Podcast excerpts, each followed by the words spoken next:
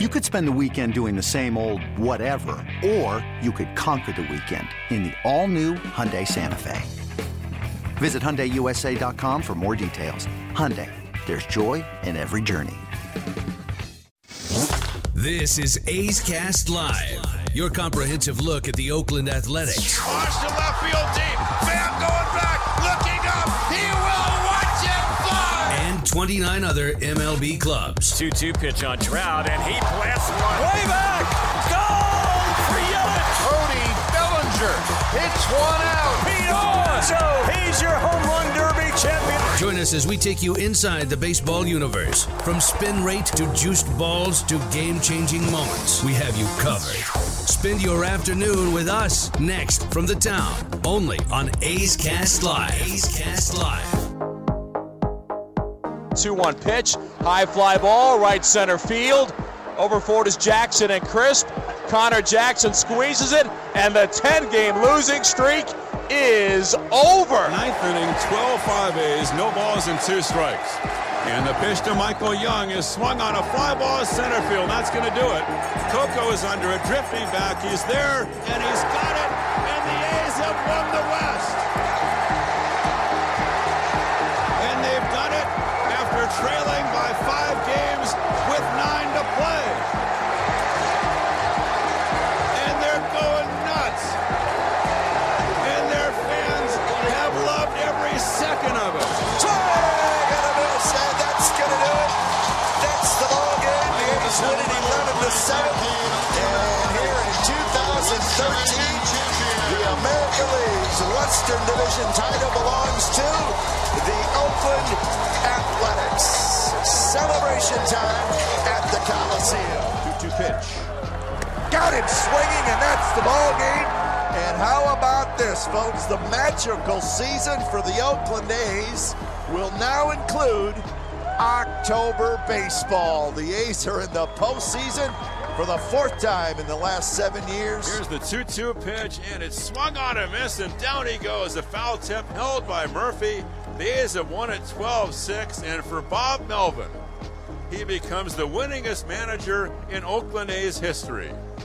And what a great honor, and a fantastic milestone for a great manager and an outstanding human being.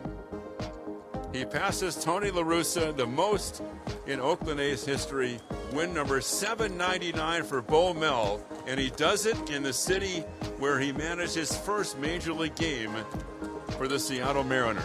Here's Chris Townsend. It was a very special night. I, I think no question. You know, everything for this organization changed when Bob Melvin got here. I've said this for years. There was like a cloud over the organization. A lot of things not going right. two thousand seven, they were seventy-six and eighty-six. two thousand eight, they were seventy-seven and eighty-six. two thousand nine, seventy-five and eighty-seven. two thousand ten, eighty-one and eighty-one. But that was winning the last four games in Seattle against a team that was basically a triple A slash double A team. And then they started out in two thousand eleven thinking, well, you know, you finished five hundred last year. Is this team growing? And they were miserable. The team finished out seventy-four and eighty-eight. I knew about Bob Melvin. I'd watched him. But I remember when he showed up. And things just started to be different. There looked to be like there was a leader. There was a guy that the players really respected. There was a guy that the players listened to. And I remember some of my first conversations with him. I went, this guy's different. And then he would talk to you privately. And, you know, he he actually listens to the post-game show and, and, you know, said some things that made me realize, yeah, he does listen to the post-game show. And over the years, I've gotten to know Bob real well. Been doing a Bob Melvin show with him for a long time. Just look at the dramatic difference of winning in your seventies, winning in the seventies. By the time two thousand twelve hit, Bob Melvin had led the A's to ninety-four and sixty-eight, ninety-six and sixty-six, eighty-eight and seventy-four. You have a blip for three years, fifteen, sixteen, seventeen, and then you're right back at it.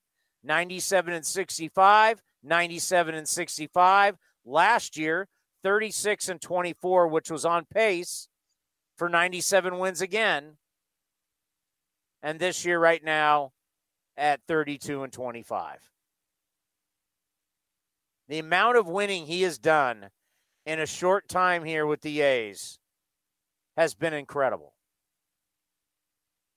And what Bob Melvin has taught everybody, analytics are great. Data's great. You know, Moneyball, the book, the movie, they were great.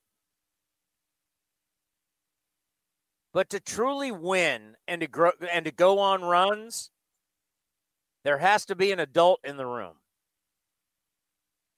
There has to be a guy that leads the ship, leads the clubhouse. A guy that every player, whether you love him or not, most people do love him, but whether they love him or not, they got to respect him. You know, you're in a you're in a game today where guys are getting moved around, guys are getting pitch hit for, they're looking at data saying, "Hey, listen, we're taking you out of the game, we're taking at bats away from you. We're we're we're only giving you so many innings." Baseball has changed a lot. And Bob Melvin has been able to communicate with the players and truly tell them, I'm putting you in the best case scenario for you to make money. That's one thing players have always respected, is that Bob is about their careers, because Bob knows, I don't know how long you're going to be in Oakland, but I, what I'm going to do is I'm going to put you in a position that's going to help you make more money, whether it's here or somewhere else. And I'm going to keep you out of positions that you're not good at. And players respect that. He gets to know these young men, which this team, not so young. He gets to know them personally. And now you think, well, doesn't every manager do that? I guess not. Certain managers care about their players than, than than other managers. And Bob has been a godsend. Bob has been a godsend for you, the fan base. He cares about you. How many managers really care about the fan base? Bob always talks about he wants to win so bad when there's a big crowd. He wants to reward the big crowd. He wears number six for Sal Bando. Bob Melvin has been the perfect fit. And I remember, I don't know if it was on A's Cast or I was on ninety-five point seven The Game when this happened. We were talking about, you know, the greatness of A's managers. And what was the first thing? Bob Melvin hasn't won a World Series. So all of a sudden it's, well, Tony La Russa's won a World Series. He's been to three World Series. Dick Williams won two World Series. And that's fact. And you can't take it away from those guys. But when I look at who's done the best job, it was very easy to look at what Tony La Russa had. Three M V Ps, two Cy Young Awards, three Rookie of the Years, the highest payroll in baseball, or always a top five payroll in baseball. Yes, your Oakland Athletics used to be a top five payroll team. Bob Melvin's never had any of that. Look at the team Dick Williams had. This team had been together for years. You got Reggie Jackson. You got Sal Bando. You got Catfish Hunter. You got Vida Blue, Ken Holtzman, Raleigh Fingers. I mean, all around the diamond, you got Gene Tenace. End up getting my man Ray Fosse, Bert Campaneris, Dick Green, on and on and on. The talent that were on the teams in the seventies and the talent that Tony La Russa had, Rickey, Canseco, McGuire, Hindu, Carney. I mean, come on. Eckersley, Stu, Welch, Mike Moore. I mean, the, the Italian. The, yeah, yeah, he should have won. I'm not trying to take anything away. Bob Melvin's had none of that. I mean, you look at the patchwork and the amount of guys he runs through throughout a year, the guys that he's lost, the guys that were on his best teams that he lost. And Bob never makes an excuse. You never hear him say, well, you know, this guy's gone, that guy's gone, this. You've never heard that. He just says, give me what, give me what you got, and I'll make it happen. And if we don't make it happen, we're going to prepare them to make it happen in the future. You know, some years are a teaching moment. I mean, the odds of you winning every single year, pretty slim to none. And in those years where you're going to be bad, there's going to be a lot of player movement. You're going to have a lot of young guys come up, and you got to teach them up and get them ready to play Oakland A's baseball and win. And that's all Bob Melvin has done. I, I, I am so happy for him. Think about that. Your interim manager is now your, your all-time winningest manager in Oakland A's history. And, oh, yeah, he grew up an A's fan. Pretty darn special. Cody, I can't tell you how happy I am for Bob Melvin. Uh, it's incredible the amount of success that Bob's had here. And I saw a note that, you know, he's since he took over in his first year full-time, on a full-time basis in two thousand twelve, the A's have been to the postseason six times. That's how with the Yankees and Cardinals are the second most in baseball. Only the Dodgers have been there more, and that was eight times that they've been there since two thousand twelve. That's pretty staggering. Now, if Bob wants to get greedy and he wants to catch Connie Mack, he only needs two thousand seven hundred eighty-three more wins to catch Connie Mack to become the franchise leader in career wins. I don't think Bob's going to get there. I think he needs to manage till he's like one hundred thirty years old or something like that. I think, think he can do it. I mean, hey, more power to him if he wants to. If he wants to keep going uh, to get there, that's a that's a long way to go. Uh, Connie Mack managed a long time. Uh, I have his numbers up in front of me. He managed the uh, Philadelphia A's for fifty years. So good luck. Uh, remember, he managed three years of the Pittsburgh Pirates before he took over the Philadelphia A's. So it just shows you the success. And every, every time we talk to someone, current player or former player, they've all said the same thing about Bob. He's a great communicator. He cares about his players. Um, and we know how great of a person Bob is just from the weekly conversations we have with him. Um, it was a great experience. How it was so great to see him win his seven hundred ninety-ninth game and where he in Seattle, where he had his first managerial experience after being on Bob Brenly's staff in Arizona. So to see that happen last night, to see the A's finally get the offense going, something we haven't talked about. They finally got the offense going a little bit after Bob Melvin motivated the team in the fifth inning. It was pretty cool to see the, the A's get it going for Bob Melvin's seven hundred ninety-ninth win last night in Seattle. All right, coming up next, Melissa Lockard. Then we'll have Ray Fosse at four thirty. Casey Stern, host of Inside Pitch on M L B Network Radio. And then Johnny Gomes, former former A, at five thirty. That's all coming up next right here on A's Cast. Streaming from the East Bay, A's Cast Live continues with Chris Townsend. Bob is like a, another father figure to me. He managed me for six years. I, I spent more time with him than any manager, any coach. So, you know, he he's one of the best. He I think he is the best in the game. You know, these guys know they have someone special who cares about them. Marcus Semien, when the Blue Jays were in town here on A's Cast Live, talking about Bob Melvin. Obviously a special relationship. And day two of that series, Bob and Marcus, you know, once all the the hoopla and Marcus is back and everybody gets to see him, you know, once that all goes away, Marcus and Bob met behind the batting cage and talked for, God, probably about a, about a half hour. I mean, they were very close. Two Cal hot, two Cal guys, more Cal honks. Are you calling Melissa? Uh, Melissa's going to call us. Uh, by, by the way, Marcus Semien, A L Player of the Month for the month of May. What do you ever do? Yeah, he had a nice little month. Uh, A L Reliever of the Month, Liam Hendricks.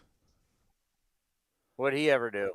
He had a nice little month. Uh, the White Sox played play pretty well, although the Indians are playing pretty well in the A L Central. That race could be uh, – the Indians just get rid of Lindor, and here they are playing well, catching up with the uh, White Sox. Melissa, welcome back to A's Cast Live. Thanks so much for having me. What'd you think last night when Bob Melvin got the record? Uh, that was pretty cool. I think he's as deserving as anybody for a record like that. I think he's meant as much uh, to the Oakland A's as anybody they've had in the last probably since they came to Oakland. So uh, I think it's only fitting that he gets to be, you know, the guy in the Oakland era in terms of wins as a manager. You know, I think about you following these players throughout their careers from the minor leagues all the way up to the big leagues. And Uh, Matt Chapman right now, seventy-three strikeouts on the season. He is just being challenged with fastballs and some not the best fastballs in the world, and he can't make contact, and his batting average has dropped to one ninety-eight. What are you seeing? You know, it looks like a timing issue, and um, it, it, it maybe it could be, you know, the fact that he had that surgery last year. I think Uh, I remember, you know, Buster Posey's timing was kind of off um, quite a bit the year after he had that same surgery. And it's so much of what Matt Chapman's swing does, you know, has to do with his lower half and being able to kind of get himself on time. And if his hip's not feeling exactly how he would want it to at this point, or if he's still getting used to how it would feel post-surgery, uh, you know, that could really affect his timing. You know, he has always kind of been strikeout prone a little bit. And there were times um, in the minor leagues that he would have these sort of little mini stretches of, of huge strikeouts um, and then he would recover. Uh, and I, I think he's also sort of always been a second half player too. So I, I don't know that I would panic yet, but uh, obviously um, it's got to be frustrating for him right now. You know, doing a minor league report every single day on the broadcast, Uh, it was so surprising on Memorial Day. I know I, I know all the different levels other than triple A are taking the day off. And, of course, triple A played Sacramento on Memorial Day. But I, I, I just thought, wow, minor leagues, you're not going to play on Memorial Day even. I mean, I, I just don't get it. You know, the way they've got it structured this year, teams are, you know, they, they move on to the next series. So uh, there really wouldn't be a way for them to uh, kind of throw a Monday game in there uh, at that point. I mean, they sort of built it into the schedule. I think part of it maybe for the, you know, COVID protocols, and it allows for a little bit less um, disorganized travel as you sometimes get in the minor leagues. But I do have to say, I've talked to a number of people, and um, the idea of having a particular day off once a week for the players and the coaches and even the guys that have to arrange all the travel uh, has made a huge difference. Um, and I think it is something that that they will keep. And it's something that actually has existed in the minor leagues before. I think the Cal League back in the eighties um, had a Monday off every uh, every week. And um, so that sort of sense of, you know, an off day's coming, I think is really rewarding for these players. Um, it's also been really interesting to see just teams match up for six straight days. You know, that that's a very different feel. Gives it sort of like a, a World Series kind of feel in terms of by the time you get to that fourth or fifth game, everybody on each team knows the other guy really well. So a lot of really kind of quirky, interesting stuff happening in the minor leagues this year. I got to think, knowing that, that, you know, because right now we're in the midst of, this will be our thirty-ninth game in forty-one days, right? We haven't had a whole lot of days off. But I think like every Monday, you know, because there's things you got to do in life, right? You might have to go to, like I had to, I had to go to the D M V. You know, there's certain things, you get bills you got to take care of. It kind of gives you a little bit more structure, wouldn't you say, in, in a season that normally has zero structure? Absolutely. And and it also just gives your body a sense of, you know, there's a break coming. I think it's kind of like, you know, you, you think about like a workout, and if you know that there's going to be a little bit of a break after twenty minutes, um, your body can kind of push through that fifteen to twenty minute range of the workout, you know, um, so, or at least for me anyway, but, um, you know, I think, I think it really does help mentally these guys get through, which is a really tough grind. I mean, the minor league season, as much as a grind as the major league season is, the minor league season is even more so, just because obviously the accommodations and the hotels and everything else that, that they're staying at, or even when they're staying at home, are not nearly the same as what you get at the major league. So giving these guys as much of a break as they can, I think it's really been helpful. Luis Pereira came up real quick, got to see him, obviously very athletic. Uh, really didn't get to see much of him offensively. Uh, I know he's swinging it down in Vegas. He's a high contact guy. Just what you've seen as he has grown, what kind of player is he and who would you compare him to? You know, he's a really, he's kind of a throwback. He reminds me of some of those guys that you maybe would have seen in um, like the Saint Louis Cardinals back in the turf days. Um, line drive hitter, really handles the bat well. He can lay down a really nice bunt. He does have some power, but he's not looking to necessarily drive it over the fence um, at every swing, unlike, you know, the majority of hitters that are out there now. Uh, he can use the whole field.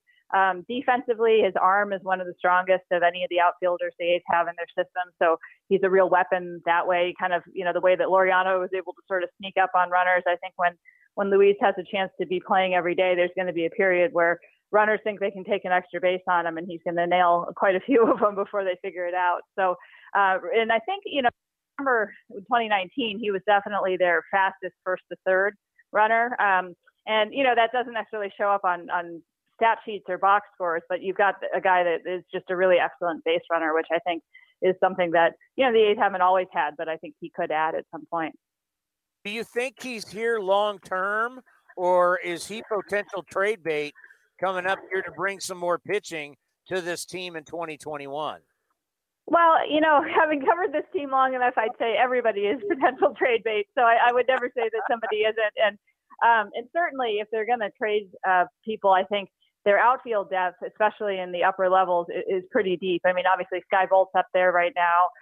Um, Greg uh, Dykeman, or Greg Dykeman, sorry, is is having a really nice season there, um, and I think is really turning into this sort of middle of the um, order force that they really thought he he could be when he was coming out of L S U. Um, and you know, then you go down a little bit further. They've got guys like Brian Buelvis and others that I, you know, are going to be projected as really good players moving forward. So, um, you know, I think outfield is an area of depth, and, and certainly if you're going to deal from depth, uh, you know, Barrera might be a guy that teams are going to be interested in, but I don't think they'd be looking to deal him unless they were going to get back pr- probably somebody that they would use for more than just one season. Buelvis has been showing up in my minor league report a lot. Yeah, he's a, he's, I mean, when you talk to people at the uh, alternate site last year, I mean, besides Tyler Soderstrom, I mean, he was the guy that they were really excited about on the younger end of the guys that were there. I mean, eighteen years old, playing low A, um, very mature for that age, uh, still not physically as strong as I think he will be eventually, but, you know, the potential to be kind of a real, uh, I don't know if he'll have like the huge power, but sort of touch all five tools. Um And uh, just a very exciting talent. And, you know, he's he's hanging in there as a very young player. Um, and now he's playing in this Olympic qualifying tournament as well, along with uh, Jordan Diaz on that Team Colombia.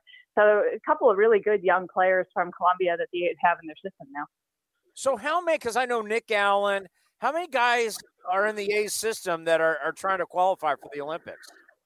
Well, there's uh, Nick Allen with Team U S A. There's Carlos Perez, the, the catcher, who's with Team Venezuela, and then the two with uh, Team Colombia. I, I believe that's I believe that's it right now. But um, that's a, a pretty good chunk, actually, when you consider that you only have the four levels right now. Well, I mean, what an experience that would be, too. I mean, and Tokyo, as we know, uh, having gone there a few times, is, is phenomenal. But I, the athletes probably won't be able to get in, to see anything. They'll all be in a bubble, but still. To represent your country, what an experience. And, and and let's end on this, on Tyler Soderstrom. I mean, this kid, you know, I, I, I played against his dad at Fresno State. Obviously, his dad was the number one pick by the Giants out of Fresno, and he, he has the baseball school down there. So this kid's light years ahead of his age, and he's already gotten out to a good start. You know, I, I got to think, you know, if he continues to hit, and they talk about how strong he is as a catcher, at calling games. You could move him out behind the plate and have him play somewhere else. Do you think he's a fast-track kid? Yeah, I mean, I think it really depends on what they want in terms of where he'll play defensively. I think his bat will move quickly uh, if that's what they think they need to rush up to the big leagues. But I was actually talking to somebody today that said that he's really made some uh, significant strides defensively. You know, his, his glove was well behind his bat um, coming into to pro ball, but even just in the last week or two has really improved his uh, defensive skills, his game calling, his his uh, throwing and, and mechanics and stuff. And they're working a lot with him um, on improving behind the plate. So I don't think it's something they're necessarily looking to have him move off of quickly. Um, and, you know, I mean, he's athletic. He's played third base. He's played first base um, in, in high school. I'm sure he could play left or right field if they needed him to. So I feel like it'd be fairly easy to move him off of that if they suddenly needed his bat quicker than his glove was going to develop behind the plate. But I think at the moment, they're they're really looking to develop him as a catcher. Well, you know, we love The Athletic, and it's just great journalism. Uh, but I got to ask you this on the way out. Are we going to have a, a, a certification on what the ball actually is? It seems like one minute the ball is different. The next minute the ball's the same. When, when, when are we going to know exactly what kind of ball we're playing with? Yeah, I think I think Rob Manfred's probably the better person to ask that question, but it is crazy, and I, I think it's it's really hard. I mean, uh, you know, you look at like David Forrest. I mean, how do you build a team not knowing how the ball's going to play? Um, and you know, or from a pitcher's perspective, if pitchers are going to be using illegal substances, how do you build a you know lineup not knowing what the kind of spin rates you're going to see from pitchers that you kind of expected a different spin rate from? So um, I think it's made it harder for uh, front offices. And I imagine if it's making it harder for front offices, eventually Major League Baseball will have to do something about both of those things to sort of stabilize what we're seeing out there, because you can't have this variation every year, or, you know, how does anybody ever build a team? So um, a lot of stuff I think has got to happen. And uh, if I could fix it, or if, if you know, Saris or somebody from The Athletic could fix it, I think we would in a second. But uh, we'll keep uh, chipping at the information as we get it. Thank you so much. Always appreciate it. We'll be reading you on The Athletic. Thank you so much, Chris. I appreciate it. Melissa Lockard right here on A's Cast Live. Coming up next, Ray Fosse, the face of the franchise. Hi, this is Ramon Laureano. And the throw is going to be in time at the plate. Laureano firing a strike all the way on the... And you're listening to A's Cast, your twenty-four seven destination for A's baseball. Cody, will you play the man's open, please? Wednesday is known as hump day for everyone during the work week. But on A's Cast Live, Wednesday means one thing. It's time for thirty uninterrupted minutes with the two-time World Series champion, two-time All-Star, two-time Rawlings Gold Glove winner, A's analyst on N B C California, and the face of the franchise, Ray Fosse. Ray, I, I, Bob Melvin might be uh, giving you a run for your money now for the face of the franchise. He's got it, buddy. How you doing, Tony? I'm doing great. How are you? Good afternoon. Hey, you know what? I just heard from our man, Delera Lewar, saying you got three million downloads on A's Cast. Three, yeah, we're, we we found out today. We, we have three million now, and to think that where we started this from scratch, congratulations. So quickly to be at three million, you know, if it wasn't for Cody, I, I don't know how we would have got there. Well, congratulations to both of you, because you guys make up an outstanding team. And listen, on the same well, day after the skipper becomes the winningest manager in Oakland A's history, and you guys announced three million. I mean, that's tremendous. So congratulations to all of you. Great well, job. Cody's Bob Melvin, and I'm Mark Kotze. Well, you know, it's interesting. Um, everybody's talking glowingly about the skipper, Bob Melvin. But the, the one guy that stands out, I was thinking as, as I was listening to you, that Ryan Christensen, you know, typically a coach, well, he's a bench coach because he wants to be a manager. And I remember asking Ryan Christensen, I said, Rhino, you know, excellent player when he played, coaching, managing minor leagues. He said, you know what? I'm happy exactly where I am because I'm learning so much from the best manager in baseball, and Bob Melvin. I mean, you're talking about an endorsement.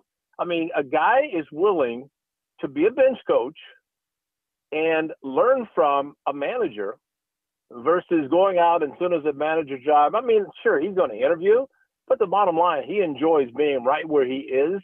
And I think that's, that's admirable for the skipper. I mean, he is, you know, they, they talk about player managers, Tony, and I, I think what a manager in today's world with the social media has to do, and um, I, I heard that you're off of one particular site, which um, doesn't matter, but um, but but you know, I, I think in the world of social media, every player knows everything. I mean, just like our games on television are archived, to where I can go back on, say, April the fifth and punch in, you know, archive and watch that game as if it just happened today. So, you know, all the things that are said and all the things that are done and on social media, you know, it comes out. So let's say a manager throws a player under the bus. You think he's not going to know about it the next day? You know, friends are going to call, hey, look, you know, look what the manager said. So I, I think it's more of building up a player. And I think Matt Chapman's a perfect example. Who knows? I mean, he's going to come out of it. But, you know, Bob Melvin talks about the hip surgery. He talks about losing time. I know from, from playing after collision, although I didn't have surgery, I kind of wish I would have. But, you know, you develop, bad, I wouldn't say necessarily bad habits, but you develop different habits. And in some cases, they are bad to where you do not come back from them.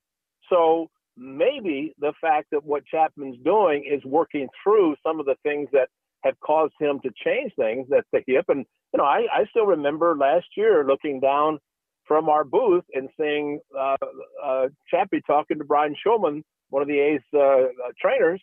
And next thing you know, he's on the I L. Next thing you know, he's having hip surgery. So, you know, it, it evidently and obviously was affecting him then, because I think he struck out five times in one game. That's just not him, you know. But um, but I think back to the whole thing about a manager, you, you have to build up the confidence. And I think listening to you earlier, what you said about the skipper is important, because as a manager, you want to put players in a position to be successful. And I think that's what Bob Melvin does better than anybody. And I think what he's proven, that maybe some things are talked about prior to a game, but I think Bob Melvin, you watch him during a game, that's his game. That's his game. And, you know, maybe he's instructed, or maybe somebody said, well, and so-and-so uh, comes in, you know, pinch hit for this guy. And, you know, I remember when Josh Reddick was here. Josh Reddick was an outstanding right fielder. And Bob Melvin, when a lefty would come in, would not pinch hit for him. And there were times that I'm sure he got yelled at. But what Bob was saying, we have a lead. Why take out the best defensive right fielder for a subpar outfielder just because it's a different pitcher throwing and he may or may not get a hit? Pinch hitting is horrible. It's the hardest thing to do in baseball. You look at the numbers, you may have some home runs, but it's, you know, you're not going up to get singles as a pinch hitter. So all that combined about the manager, I think he's the best in baseball. I think he deserves exactly what he accomplished last night. And, you know, coincidentally, evidently there were some things said by the manager that is really uncharacteristic. That what Tony Kim said it last night, that the, the, he, he all of a sudden he's walking in the dugout and he hears, hears this yelling. And it, it's the manager. And, you know, everybody going, whoa, he's never done that. No, he hasn't, because typically when he does it, it's behind closed doors. But I think there was so much frustration in the way that game was going last night. Something had to be said. He said it. Look, and all of a sudden the A's respond with uh, tremendous at-bats, and they get double figures in runs and hits, and everything is great. Yeah, we've been so lucky to have him, Ray, and he's had so many curveballs thrown his way. There's yeah. so many things behind the scenes that we don't know, that a Dick Williams or a Tony La Russa didn't have to deal with. I mean, the player movement. I mean, you, you think about your guys' teams in the seventies. I mean, you could write out the lineup card. You're going to have Captain Sal at third. You're going to have Campy at short. You're going to have Green at second. I mean, on and on. Reggie. I mean, you and Gene Tenace and Joe Rudy, and you know who the starters are. Bullpen barely, you know, you barely don't even have a bullpen, and you got a Hall of Famer in Raleigh. I mean, you guys were stacked. Bob's never had anything like that. No, and really fast forward to Tony La Russa, and I know that you, you talked about the, the teams Tony had. And I remember in eighty-six, when Tony joined as the manager, he, he signed on as manager. I remember sitting in the Fenway Park, Boston, in the dugout. He named Dave Stewart. Now, think about that. You take over a club, and you have a perennial twenty-game winner as your starting pitcher. And Dave Stewart was the opening day starter. Dave Stewart won twenty games consecutive, consecutively for, what, four or five years? And, and then you got Bob Welch and Storm Davis and uh, Mike Moore, and you got the bullpen, and finish it off with Eckersley. And then, oh, by the way, you got three consecutive rookies of the years in eighty-six, eighty-seven, eighty-eight. You got most valuable players. You have a, a relief pitcher who is so great. He wins a Cy Young and M V P. Bob Melvin's never had that. He's never had that because each year the turnover is such that I, I don't think, but it's got to be hard. And, and I think that's one of the reasons the A's at the beginning of the season has a difficult time having success simply because there's such a turnover. But in the seventies, first of all, there's no free agency until seventy-six. And then fast forward to Tony's group, why you're not going to trade any of those guys? Yeah, you traded Canseco when he finally said, he said, why do we have to play in October every year? Why can't we just go home like everybody else? Well, so Sandy traded him to the Texas Rangers, so he got to go home at the end of the regular season. So you know, you you, you spout off, and that's what's going to happen. But but by and large, he had the team that he knew that when they went to spring training. Uh, matter of fact, that probably. In both the seventies and the late eighties, it was not a particularly great club to be a spring training invite with a chance to make the club because there's not that many chances to make a club with those teams that were put on the field on a daily basis. So, you know, again, Bob Melvin has not had that, yet he is now the winningest manager in Oakland A's history. I couldn't be happier for him just because You know, and, and by the way, I, I, you said something about Dick Williams. Yeah, he fought. He fought for us. He, he did behind the scenes. We didn't know it, but until before Game Three of the Mets World Series, he said, "I'm done. I've had it up to here." And we go, "What?" Couldn't believe it. But see, that that was what was happening behind the scenes that we did not know. But Dick Williams would go to bat for us with Charles O. Finley, and, and I think that's what made him such a respected manager from our standpoint. And, you know, I don't know that Tony had to deal with that simply because the Haas family pretty much said, hey, Tony, you know, it's your club. Do whatever you want to do. And, you know, you you had uh, like Sandy Alderson was an attorney. A Marine became an attorney and then the general manager, president, all those kind of things. But, you know, he started at the time when Tony was manager. So essentially they were looking at Tony La Russa as a leader. So basically whatever Tony said, that was it. But I, I don't know that that has happened so much now uh, with Bob Melvin and the way analytics and the way everything goes on in the front office. That um, that that's why, again, I just think Bob Melvin is the best I've seen in my career simply because of everything he's had to go through. See, this is why you're the face of the franchise. That whole answer right there explains it. You played with the teams in the seventies. You broadcasted in the eighties, the nineties. The two thousand, you've seen it all. You've seen all of this. You're the only guy. Well, Tony, and I get to be on with you every Wednesday, and that, that, every day, actually. So that that that just, you know, completes the circle. So, yeah, I'm, I'm very appreciative of that. So, uh, but, yeah, it's, uh, it's it's been something that uh, been able to do, very pleased, very proud. And you know what? I, I give my wife, Carol, a lot of credit because it was back in, what, eighty-three, eighty-four, Uh, she was the one that said, you know, because I was out of baseball and, and just kind of wondering what I was going to do. And she said something about a speaker's bureau. Next thing I know, I get invited to go to a function with the Haas family and, uh, um, and, and, and speak. I actually up in Modesto at a rained out golf tournament. And next thing I know, I'm, I'm in the speaker's bureau. I'm a director of sales, director of P R, started broadcasting in eighty-six. And here we are in twenty twenty-one. And I, I still am able to do this and, and, luckiest man on the face of the earth. Thank you, Mister Lou Gehrig. Well, which, me... by the way, is today. Today is his day.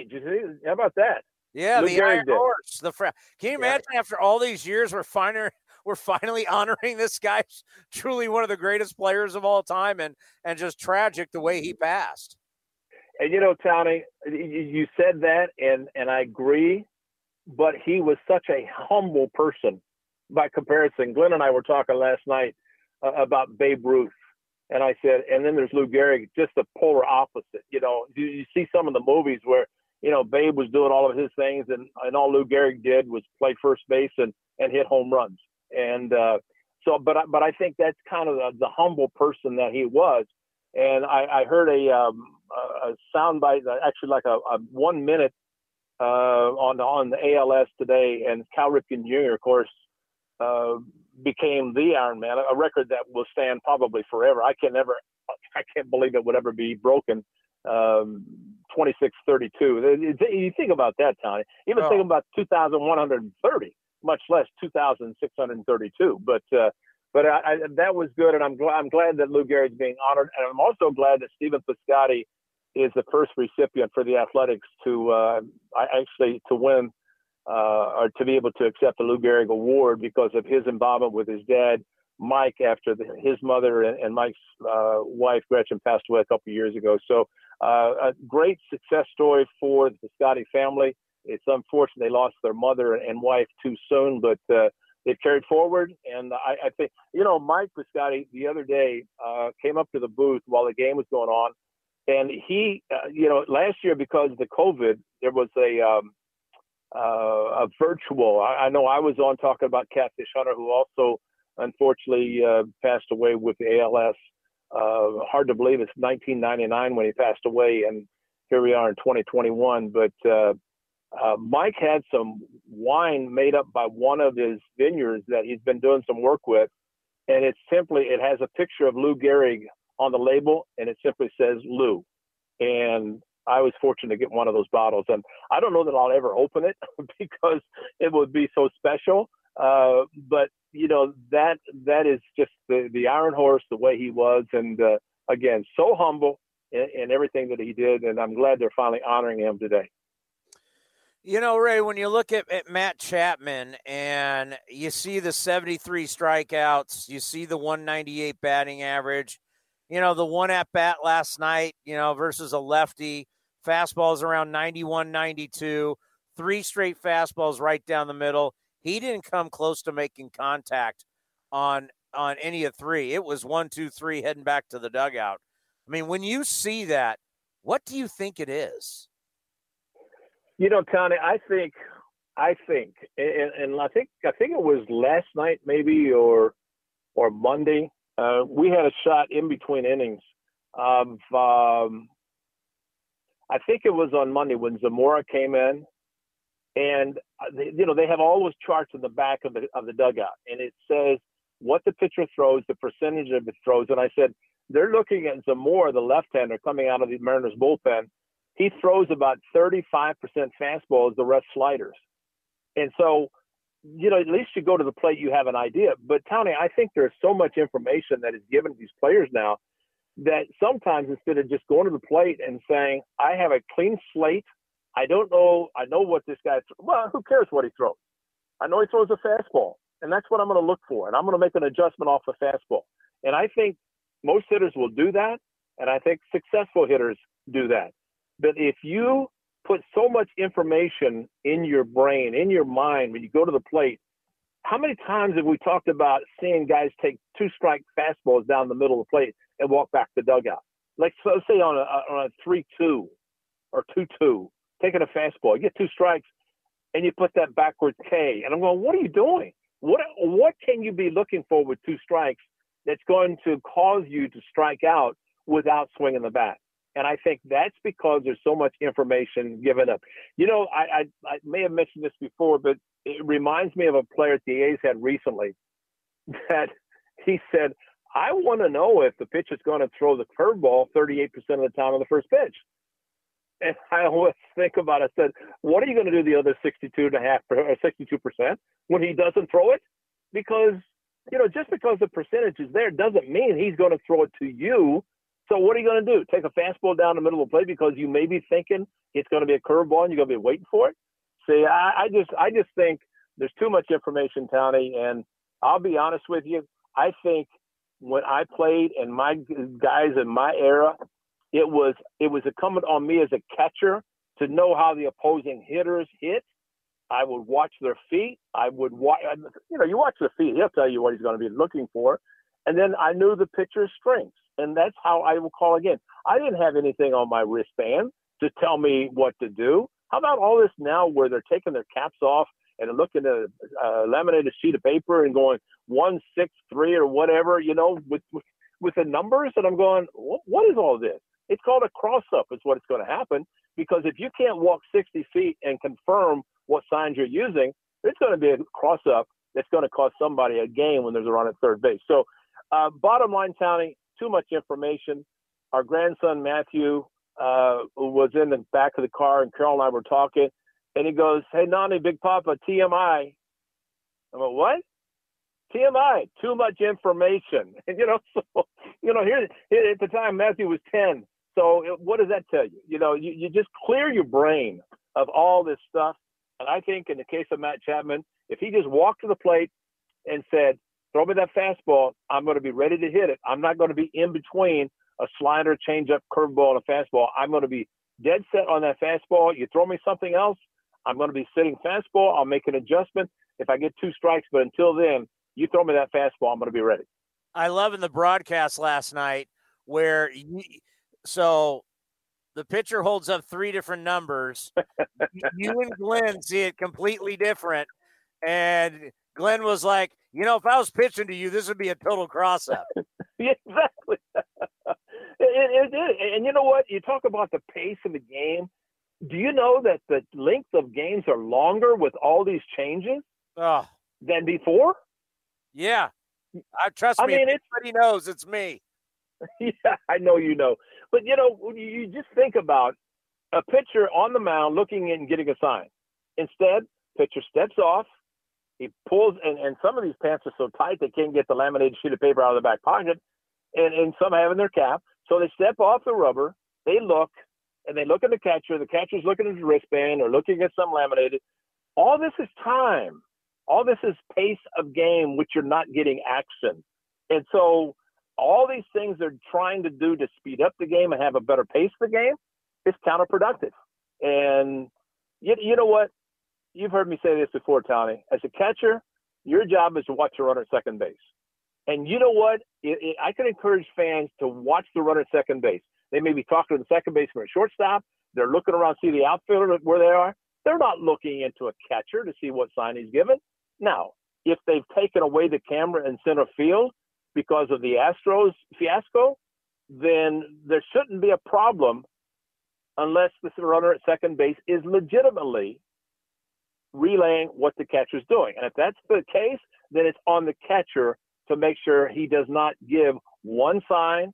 And, and you know, Kipe said all the other day about um, Chris Bassett, the pace of game, man, man, fast, fast.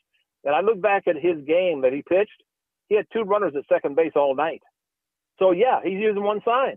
That's all. And so you shake off, you go to another sign.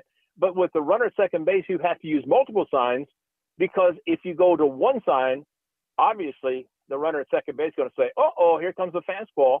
So, you know, you, you can relay that to a hitter very quickly. Yeah, I, I'm with you, and I know you've talked about it on the broadcast. I'm really curious, what what what's on these laminated uh what what's on the laminated sheets that the catcher has, the pitcher has? Like like what is it? The the only thing that I could think of, Tony, is that with the it only happens with a runner at second base. And then basically what they're doing is saying, okay, runner at second base, what series of signs are we going to use? And that's all it is.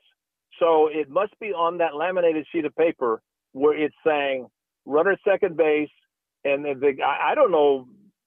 I, I don't know, but it's got, it's, a, it's got to be runner at second base. And as far as the sequence of signs, because it's catcher pitcher, and a catcher has it on his left wrist where he might, you know, have what to call in certain situations. But uh, that's the only thing I can think of. I'm, I'm going to try to reach Scott Emerson and and find out, but I have a feeling that's exactly what it is, because I know the manager doesn't call pitches, or the bench coach doesn't. Any any signs he's given, it's with a runner on base and maybe a pitch out, because they have all the statistics, who runs and who doesn't. And, uh, you know, it goes back to Tony La Russa, nineteen eighty-seven. You know, he said to Terry Steinbach, I'll take the pressure off you. Off you. I'll, I'll make all these calls myself. And so everything's copycat in baseball anyway, just like the the wristband, the quarterback sheet that they were used. And all of a sudden, uh, David Ross started using it, Chicago Cubs, and uh, then everybody else started using it. I, I don't, I don't know. It's just, uh, but I, but I think going back to bottom line, Towning, if you have so much information in your mind, you know, you don't know what's going on. And and I think some of the, the guys who are the less intelligent, I don't know how you want to say that without offending somebody, but, but you know, if, if they just say, see ball, hit ball, I, don't tell me what he throws or how many times he throws at this time. Just let me go up and swing the bat. And I think those are the guys that have the success. And um, I know it happened to me um, my, my first, second year. I finally just said, forget it. I, I don't care what he's going to do. I know he's going to throw me a fastball, and I'm not going to miss it. And I didn't. Well, yeah, yeah. I remember, I remember talking to Coco about it, and Coco was a guy that just wanted to do see ball, hit ball. We talked to Matt Olson before the start of the season. Matt Olson believes spending so much time worrying about yeah. video, which is kind of understandable, Ray, when you're locked in your room in a hotel and you're on a road yeah, trip yeah. and you got nothing to do. But I mean, yeah, Matt Olson, who's off to another fantastic season, you know, said that he got too locked into video. And, he, and they, like at some point, you know, you just got to go up there and do your thing. And it's great to see him. I mean, two sixty-four is not the best, but if you're hitting two sixty-four with a nine fourteen O P S and you got fourteen home runs, I'll take that any day of the week. You know, and he's such a smart hitter too, Townie. Opposite field. You know, they shift him, and he got one over the shift last night. But uh, he, he goes oppo. I think he did it last night with the home run. Um, dude going to the opposite field. So, I mean, you know, he, he's a smart hitter, but it's more of maybe having an idea like the Zamora kid, throwing a lot of breaking pitches, lefty on lefty, so you'd like to know that. But uh, but in most cases, it's a matter of seeing the ball. And, and, you know, if they're shifting you, I don't believe a lot of guys can pitch into the shift, but if they're shifting, let's say Matt Olson, they're going to throw him pitches that they figure he's going to pull. And otherwise, he stays inside the ball and the fastball so well that he'll shoot at the left field with nobody on the left side except the shortstop or the third baseman. And with nobody at second, that third baseman's almost at second with the whole left side of the infield open. So, you know, with the shifts and all those things that have happened, I think bottom line is that uh, smart hitters are going to take advantage of that. And I think Matt Olson is in that category. And, yeah, you're right. Uh, you, you gotta take a two fifty batting average with thirty, thirty-five home runs and one hundred ribbies. You know, you take that in a heartbeat because he's producing at the right time. He's producing with runners on base. Well, have a great call tonight, Ray, and I'll talk to you in uh, A's Total Access. Townie, you're the best. Congratulations, you and Cody, on uh, the three million dollars. I can't wait for the six million dollars, six million dollars man. We know who you guys are that, but uh, no, congratulations. That's outstanding. Very happy for you. What do you think happens first? Bob Melvin catches Connie Mack, or we get to six million downloads? Uh, you're going to get to six million a heck of a lot sooner than the skipper. uh, what what did you figure? Thirty years that he'd have to manage, and well, I, I don't think I don't think so. The deficit is two thousand seven hundred and eighty-three. Yeah, that, that's like Cal Ripken Junior playing every game two thousand six hundred thirty-two. So yeah, and he didn't win every game either. The, uh, the Orioles didn't win every game, but he played every game. So, yeah. no, I, I think you, you have a much op- uh, much better opportunity because, you know, A's Cast, A's Cast Live is, is such a great, great program for people because it is twenty-four seven. You can hear interviews. And, you know, I, I, I was listening to the Bert Blyleven interview that I did with him. And he, when he said the best part about this was Chris, Chris didn't talk. yeah. that, that was a great finale, and I, I can't wait to get to Anaheim to go into Missus Autry's suite to look for that picture he talked about that uh, just happened to be a moon over uh, whatever over Gene Autry. So, but no, it, it's nice to hear those interviews, and, and you you have a lot of nice interviews on the A's Cast, A's Cast Live, and, and I know Cody does a tremendous job putting everything together. You do the interviews; you're very well prepared. So. Congratulations to both of you, and I think this is just the beginning of many, many millions. Talk to you in a few. Okay, buddy. The great Ray Fosse here on A's Cast. Yes, today we passed three million downloads on uh, A's Cast. And it's just, uh, Cody, it's incredible. I mean, to think we started from zero and to think we're at three million already is, it's mind blowing. It, it truly is. And they just, and the, uh, the, our main at, at athletics account just put the tweet out that, you know, on March twenty-seventh, twenty nineteen, that was the very first uh, podcast that we uploaded on. That was even before I joined the organization. You know, I joined in beginning of May of twenty nineteen. So you mean we started this before you? Yeah, uh, we started getting downloads before you. Yeah, well, it's, you know, I, I'm I'm I'm a team guy. I'm not a me guy. So I'm glad everything started before me. And you know, the team we have putting this together, and we continue to build this from twenty nineteen till now. You know, three million downloads. That's truly remarkable for what we were able to do. We kept this going with no baseball during a pandemic, and prior to the pandemic, we had. From October till, what, July of last year, what was that, eight months of, like, literally no baseball being played, and we kept A's Cast alive and all the podcasts and everything. It was just a true testament to all the hard work we did with the, the Wayback Series, the, sh- the you know, A's Cast Live, the work that we, you and I did with it. It was just uh, a lot of fun, and here's the six million and, and counting. So uh, I remember when we hit one million, it was pretty remarkable, and we did a whole thing on, like, the guests we've had on, and we've had even, you know, even more guests on since then, and I went back and looked because uh, last Friday was our was the two year anniversary of A's Cast Live, and I was just looking at the just some of the guests we had on, like some of our first show, and it was like the first guests we had on that show were like Mark Gubazaw, who was on the day before, like was on last Thursday, and like we had Matt Olson and Matt Chapman and Dave Cavill, who have all been on more recently than. So like we we just keep building this, and we're going to keep going, and you know we have a full season to go, and. We're just going to keep growing. I, I I sent a request over to the to the Rockies. I'm waiting to hear back, but I'm trying to get us Larry Walker because we're playing the Rockies this weekend. So uh, we're always striving for the best possible content for our fans and for everyone listening. So uh, three million now. Who knows? Maybe next year we're going to be at four or five, and who knows where we'll be at. But we thank everyone for listening and downloading and supporting us as much as they have been.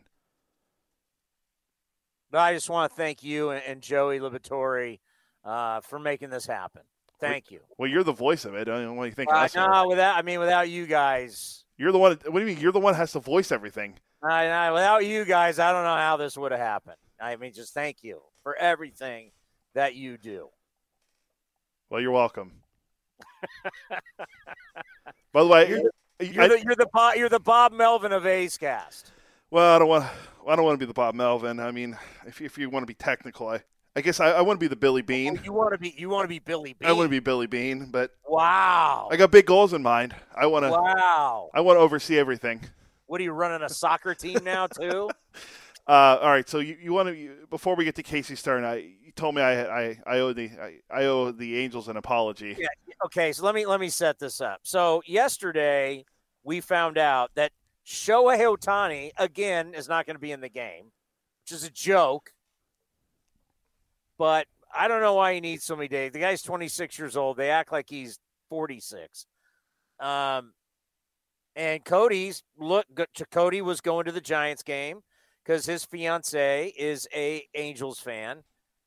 I don't know how he does it. I couldn't do it. But yes, his fiance is an Angels fan. And he said, looking at the lineup for the Angels, he goes, I can't believe I'm going to this game because this is the worst lineup ever. And I was like, wow, it's a little harsh on the uh, on the old Halos.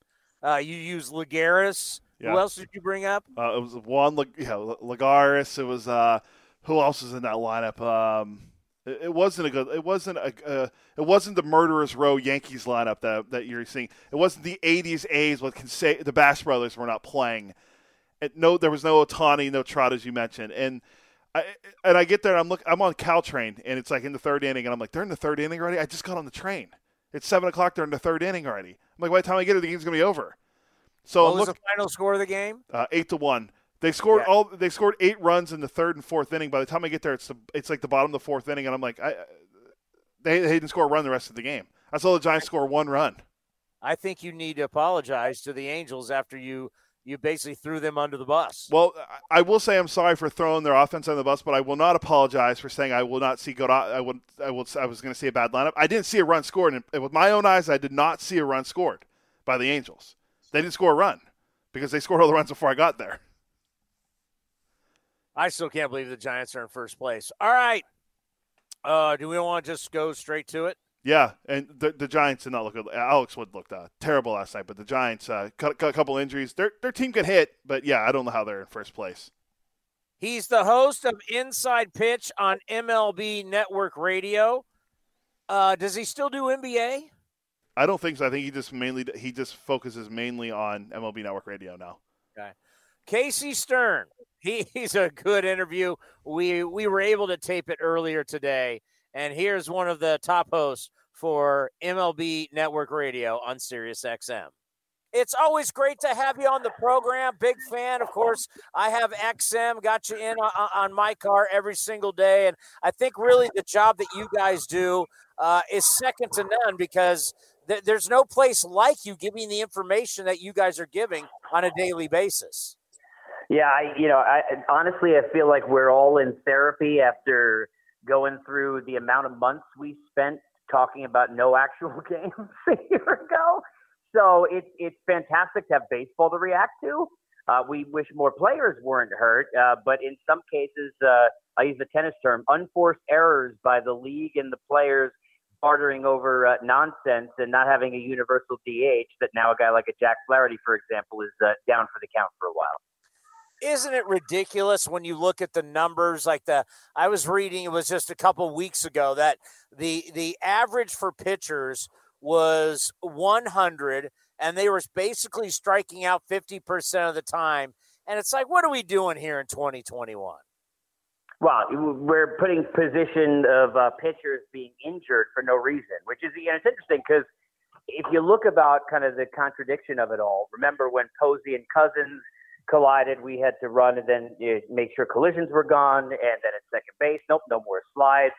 But we're not going to give you any additional roster spots off a shortened season where by the middle of the season, every pitcher will be way past the innings they pitched all of last year, some for years more than that, and we're going to let pitchers hit, but don't worry about it. Everything will be fine. I mean, it, it, it doesn't make any sense.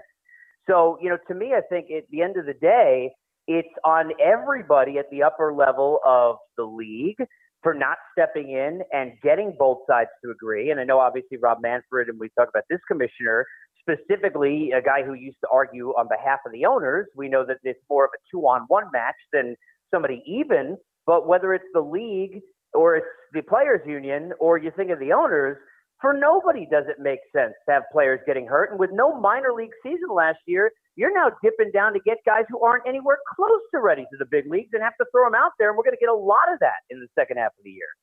Well, yeah, I remember last year with the Astros, talking to our buddy Jeff Blum, who does T V for him.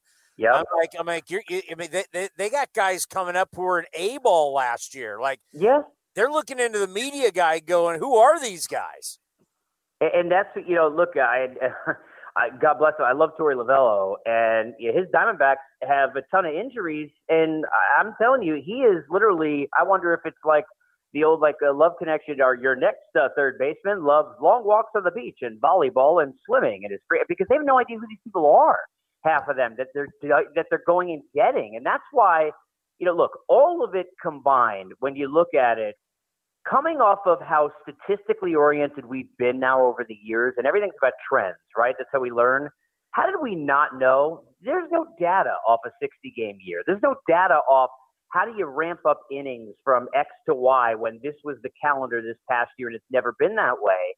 How did they not understand that regardless of what you're going to argue over the C B A, in nine months, I mean, the way I put it was back in, and it's going to date myself, but back when you and I were kids, when you sit there and you think about like the, the, the Royal Rumble and there's like, you know, the, the big Andre the Giant is there. No one can knock him out by himself.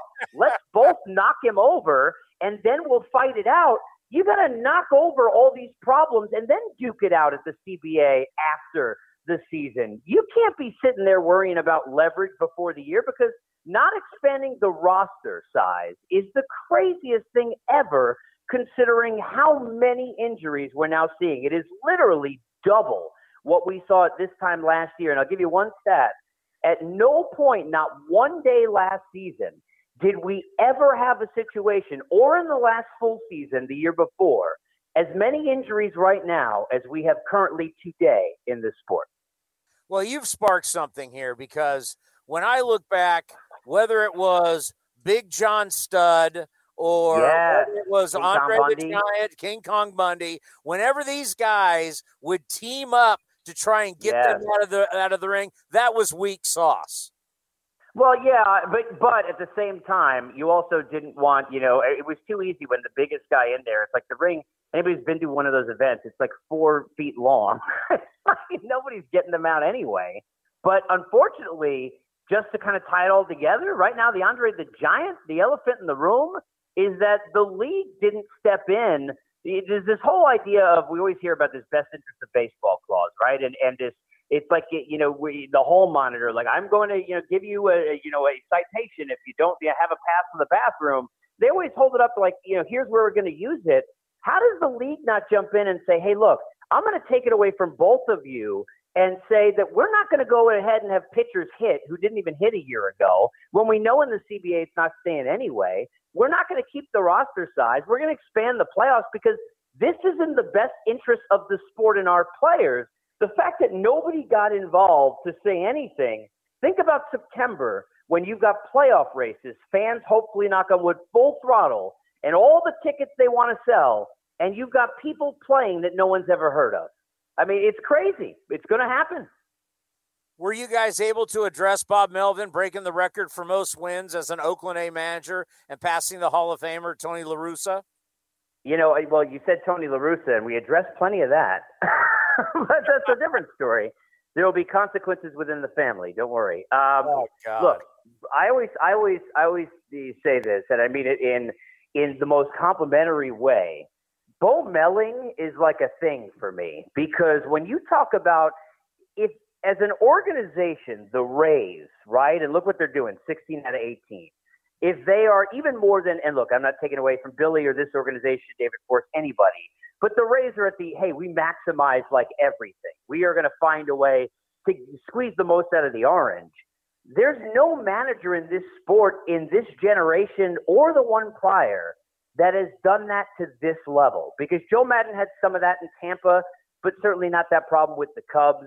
What Bob Melvin has been able to do, regardless of the changes of players, and in the room specifically this year, the loss that you and I both know Marcus was, Marcus Semien, not being in there. The Chapman injury a year ago, they won a division, first time in fourteen years.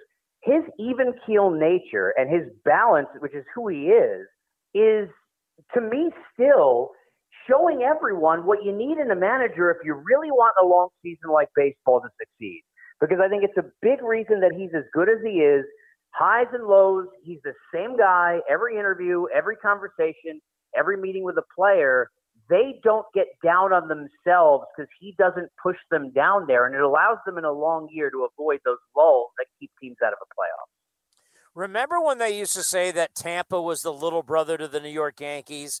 I think that yeah. I, I think that narrative is so tired. Tampa's been whooping these guys now for a long time. It really, you know, if you talk about a rivalry, I mean, Tampa's owned them. Oh, it's first of all, yes, absolutely. And you can go back to the fact that last year, not only did they beat them during the year, then take the division, but then Brasso gets back at Chapman, right, and hits the home run to knock them out. I go back to, and, and this is, and I chatted with Austin Meadows of the Rays about this actually today, but they do not, and I, I hate to say this because the Twins, I don't want to knock somebody when they're down when I just talked about not doing that, but let's do it. Uh, the Twins, right, who haven't won a playoff series since I think King Kong Bundy was wrestling and Mean Gene was there, may he rest. They and teams that have played the Yankees, think about the old yesteryear, the Texas Rangers, right, with, hey, Rick Helling's – no, he's not.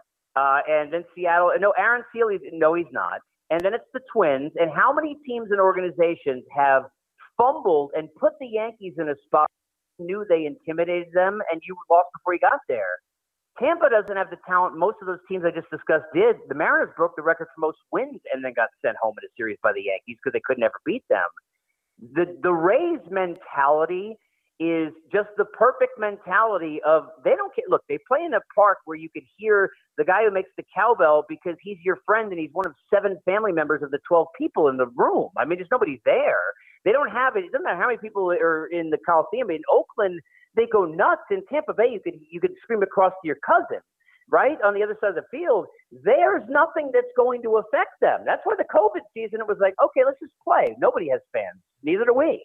But I think that they have taught that to the Yankees. And because of it, what are they going to be afraid of the Yankees for? You just took Blake Snell from us after you took him out of the game for some ungodly reason. When Mookie Betts couldn't make contact against them, you think we're going to worry about winning in Yankee Stadium? And that's why, even if you go back a month ago, the Yankees were on the verge of sweeping the Rays for the first time in years.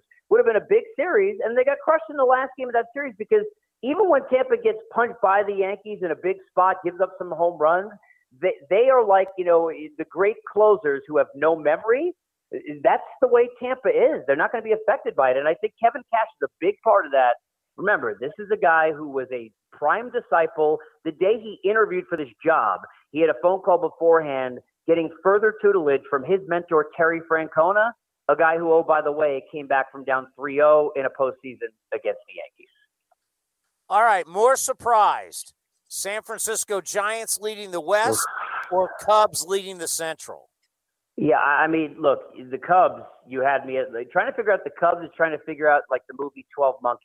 Like, I, I really have no idea what's happening, but I'm watching it. So I, I can't – really nothing surprises me with them. We knew that division was weak. I think it's got to be the Giants because this was the year – you know, look, that ownership, and they're always willing to go get, you know, quotient of stars there. They almost gave Farhan Zaidi a heart attack when they told him, hey, we want to try and get Bryce Harper, when Farhan came in to get rid of all that money. Now, it didn't work, thankfully, for Farhan, but think about what he's done. Turning that thing over. This was their last year of like, hey, we're almost there. It's like they were running a marathon. It's like, we're one mile. We're almost going to make it to the finish line and, and finally eat food for the first time in a month. They are getting rid of the Crawford contract. Bell, look, these are great players for them, but we know not anymore. Longoria and that contract, all this, they're not supposed to be in this spot, but they made really smart moves. And to me, they made a lot of small market teams make really just look stupid. Because Alex Wood, who is the guy who, by the way, pitched well in that World Series game where Snell was taken out, three million dollars for a year in the division where he's won fifteen games before and performed well. Those kind of moves they made have helped them do this. Yastrzemski hasn't hit the ball that well.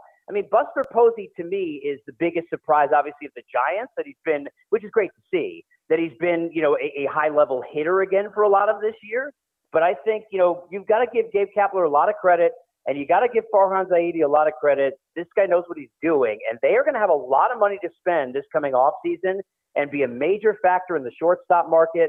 And I keep putting out there, you know, I live in Atlanta now. Freddie Freeman's still a free agent. The Braves, everything with them is a mess, and he's a California kid. And I don't think the Angels can afford more money, even though he's from Orange County, on non-pitchers. Freddie Freeman at first base for the Giants next year in a long-term deal looks pretty good to me. And think about another West Coast guy who's just killing it for the Cubs is Chris Bryant. And the talk That's has right. been, the talk has been they're going to move him. How about Javi Baez? I mean, if you're in first place, you can't move these guys. It's like, wh- what is the direction of the Cubs? Because it's almost they're shocking themselves by winning.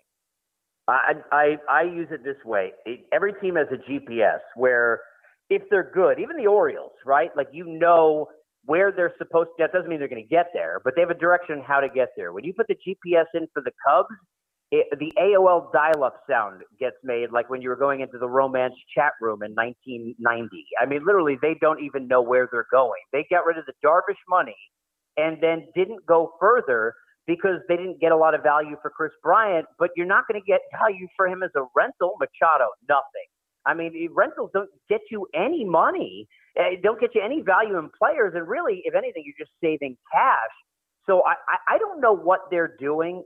They have not made a significant offer that, that Rizzo has liked. And even last time, seemingly, he had come out and acted like he was lowballed to a great extent. Baez, I don't understand why, if he's their guy that they've chosen, which a lot of people have thought, why isn't he signed? I don't think they feel that way now. And when Lindor gets paid like Tatis, you know, I don't think Baez is going to get paid as much, but I'm certain that he's not got a ten-year offer from the Cubs for three hundred million dollars right now. He would have taken it. So I don't know what they're doing. I'm with you, and I think the sad part is for the Cubs fan, clearly Theo left because the organization had changed their mind and decided to go the other way, but they didn't go far enough. You're never going to get players to not try. They put a pitching staff out in a league where you can't get anyone to make contact, and their staff only gives up contact. No one misses. But their lineup, they didn't destroy enough. I hate saying it.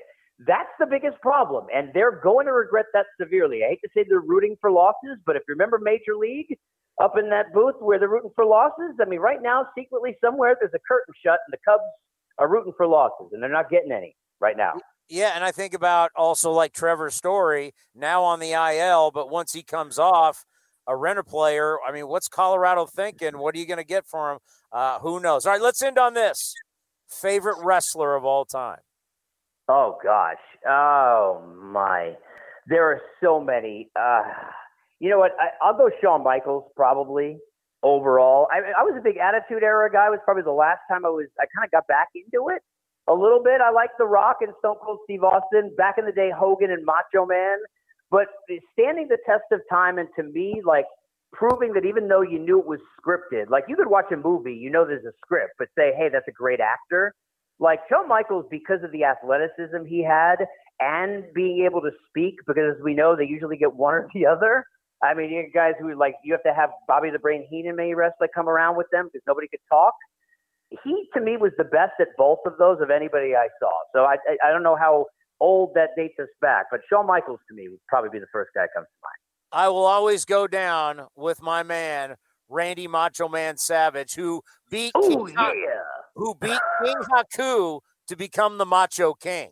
Hey, you are the best, man. Inside Pitch is a fabulous show. I, I love Thank you on you. X M. Uh, I mean, I, I'll be honest with you. The reason why I renewed.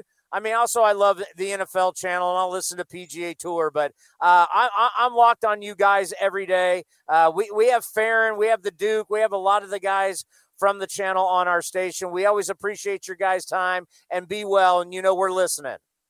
I appreciate you, man. Thank you. That means a lot, and uh, best it, and be well. We'll talk soon, okay? Yeah, I like him a lot. He's solid. And their show, him and Ryan Spielborgs, Spilly, as they like to call him. We'll have to get Spilly on because we play the Rockies on Friday. Maybe I'll have to reach out to Spilly. Is he still uh, – that's right, we're playing the Rockies. They stink. Yeah, we'll talk, well, they got one good player in their lineup. Ryan McMahon's pretty solid. Now that they have no story, uh, Charlie Blackmon seems to be uh, – Are they, are they playing yet? Are they? I don't think they're playing yet tonight. I want to see. By the way, he confirms what I've been talking about, and I think I said this yesterday, you know, because you got certain guys that have been linked to the A's, right? Trevor Story's been linked to the A's. Nelson Cruz has been linked to the A's. We've somehow managed to link Max Scherzer to the A's, and that, I think that just may be us and Himbo. I haven't seen anybody else. But it just goes to show, did I say this yesterday or the day before where I said front office people in in, in, in today's baseball aren't going to give up top prospects for, for a rent-a-player anymore. No, they, was, just, they, they, they just don't do that. It was yesterday on here, on our show. And so, I mean, that kind of confirms it like he was saying. It's like you're not going to have to give up a whole heck of a lot to get one of these guys. Yeah, and I'm sorry. I'm looking at the, the Rockies lineup right now. Uh, McMahon's hitting two sixty-two, C J Cron's hitting two seventy, Blackmon's hitting two fifty, Josh Fuentes, who's who's replacing Arenado's hitting two forty, Brandon Rogers, who just came back from injuries, hitting one sixty-seven. So you're not facing a murderer's row lineup on Friday when you go to Colorado, but also the A's guys aren't the A's lineup isn't really hitting uh hitting the cover off the ball either, but they whoa, whoa, whoa! But they did score twelve runs last night, so maybe that's a sign of things to come. Tony Kemp had another outstanding game last night, a five R B I game. Um, what did he have? Four hits. He had a home run. He's starting to hit really well. He's playing left field tonight. Yeah, he's hitting two eighty for yeah. God's sake. You got to keep him in the lineup. You got to keep the hot bat going. Yeah. And it, it was a good sign to see him. You know, the Matt Olson ends the homerless, what was it, five straight games without a home run, as David Force tells us all the time. Ball go far, team go far. Well, the A's weren't going. I mean, they won a game or two there without the home run, but then you saw them start to scuffle a little bit without it. But um, Chris Flexen's pitching tonight. He pitched in the K B O before he came over back to pitch from the Mariners. So get to him early tonight, because you gotta you gotta get you gotta get it going early tonight. Hopefully, hopefully we can see some Matt Chapman bounce back, because it's been a it's been it's it's been a struggle to watch him the last couple last couple games, to say the least. And we're looking at a point to where it's not early anymore. That whole "it's early" card is can't be played. Yeah, you can, it's it's not early anymore. I mean, it's after Memorial Day, and this is this is looking rough. Yeah, and you he's got to start hitting. Yeah, and you can't look at the, you can't use the old "take a look at the back of the baseball" card. Well, I mean, you can't anymore. I mean, he he didn't do. I mean, he got hurt last year, but I mean, the seventy-three strikeouts is a bit alarming. I mean, he's only three behind Gallo right now going into today. Um, and I mean, Gallo strikes out, but he has a lot of power too. Also, as I said earlier, Chapman hasn't hit a home run since May fifth. So it's been a while since he's even hit a home run. So hopefully he can get the bat going. If you're going to go in the Coors Field, maybe he'll get, maybe he'll connect with one in Cor it in Colorado if he doesn't hit one tonight at T-Mobile, or if he doesn't get get it going, but. He's a he's an important piece in that lineup if they can get it going. I know he's batting sixth tonight, but just got to figure out that, that bottom third of the order. I know Tony Kemp's on there kind of to stabilize it, but you got to figure that part out if you want to get this offense going. But the twelve runs last night was nice to see, because when they had that offensive explosion in the fifth inning, it was it was nice to see. You know, I'm checking the score. I'm watching. I'm looking. I'm like, all right, it's four two. I'm looking at the scoreboard at the Giants game, because that game was boring me after the Angels scored all their runs in two innings. I'm looking and I see that I'm like, well, they're scored all these runs. How do they score all these runs?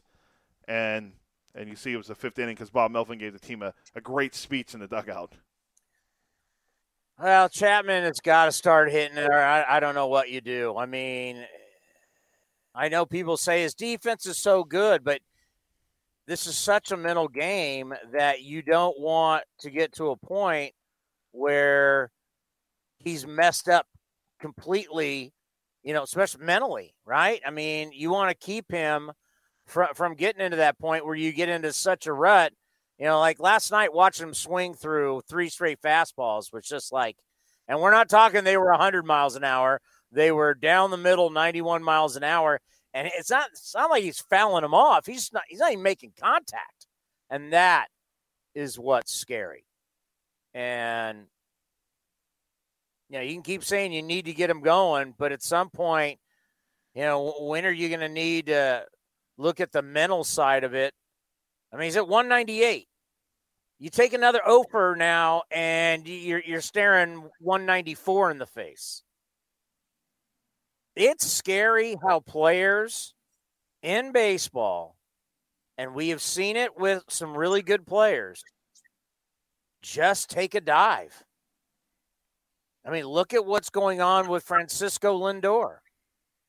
He literally is the worst free agent to sign a contract of one hundred fifty million dollars or more. There's been thirty-one that have been signed, and he is the worst. I sent it to you yesterday, Cody. Yeah, I put it I put it in buying or selling for today, and Go, you know, lo and behold, we, we, we mentioned how we mentioned this about him, and of course he has a big game today to raise his batting average at two oh nine. I think he had three or four hits today for the Mets in their seven six thrilling win over the Diamondbacks.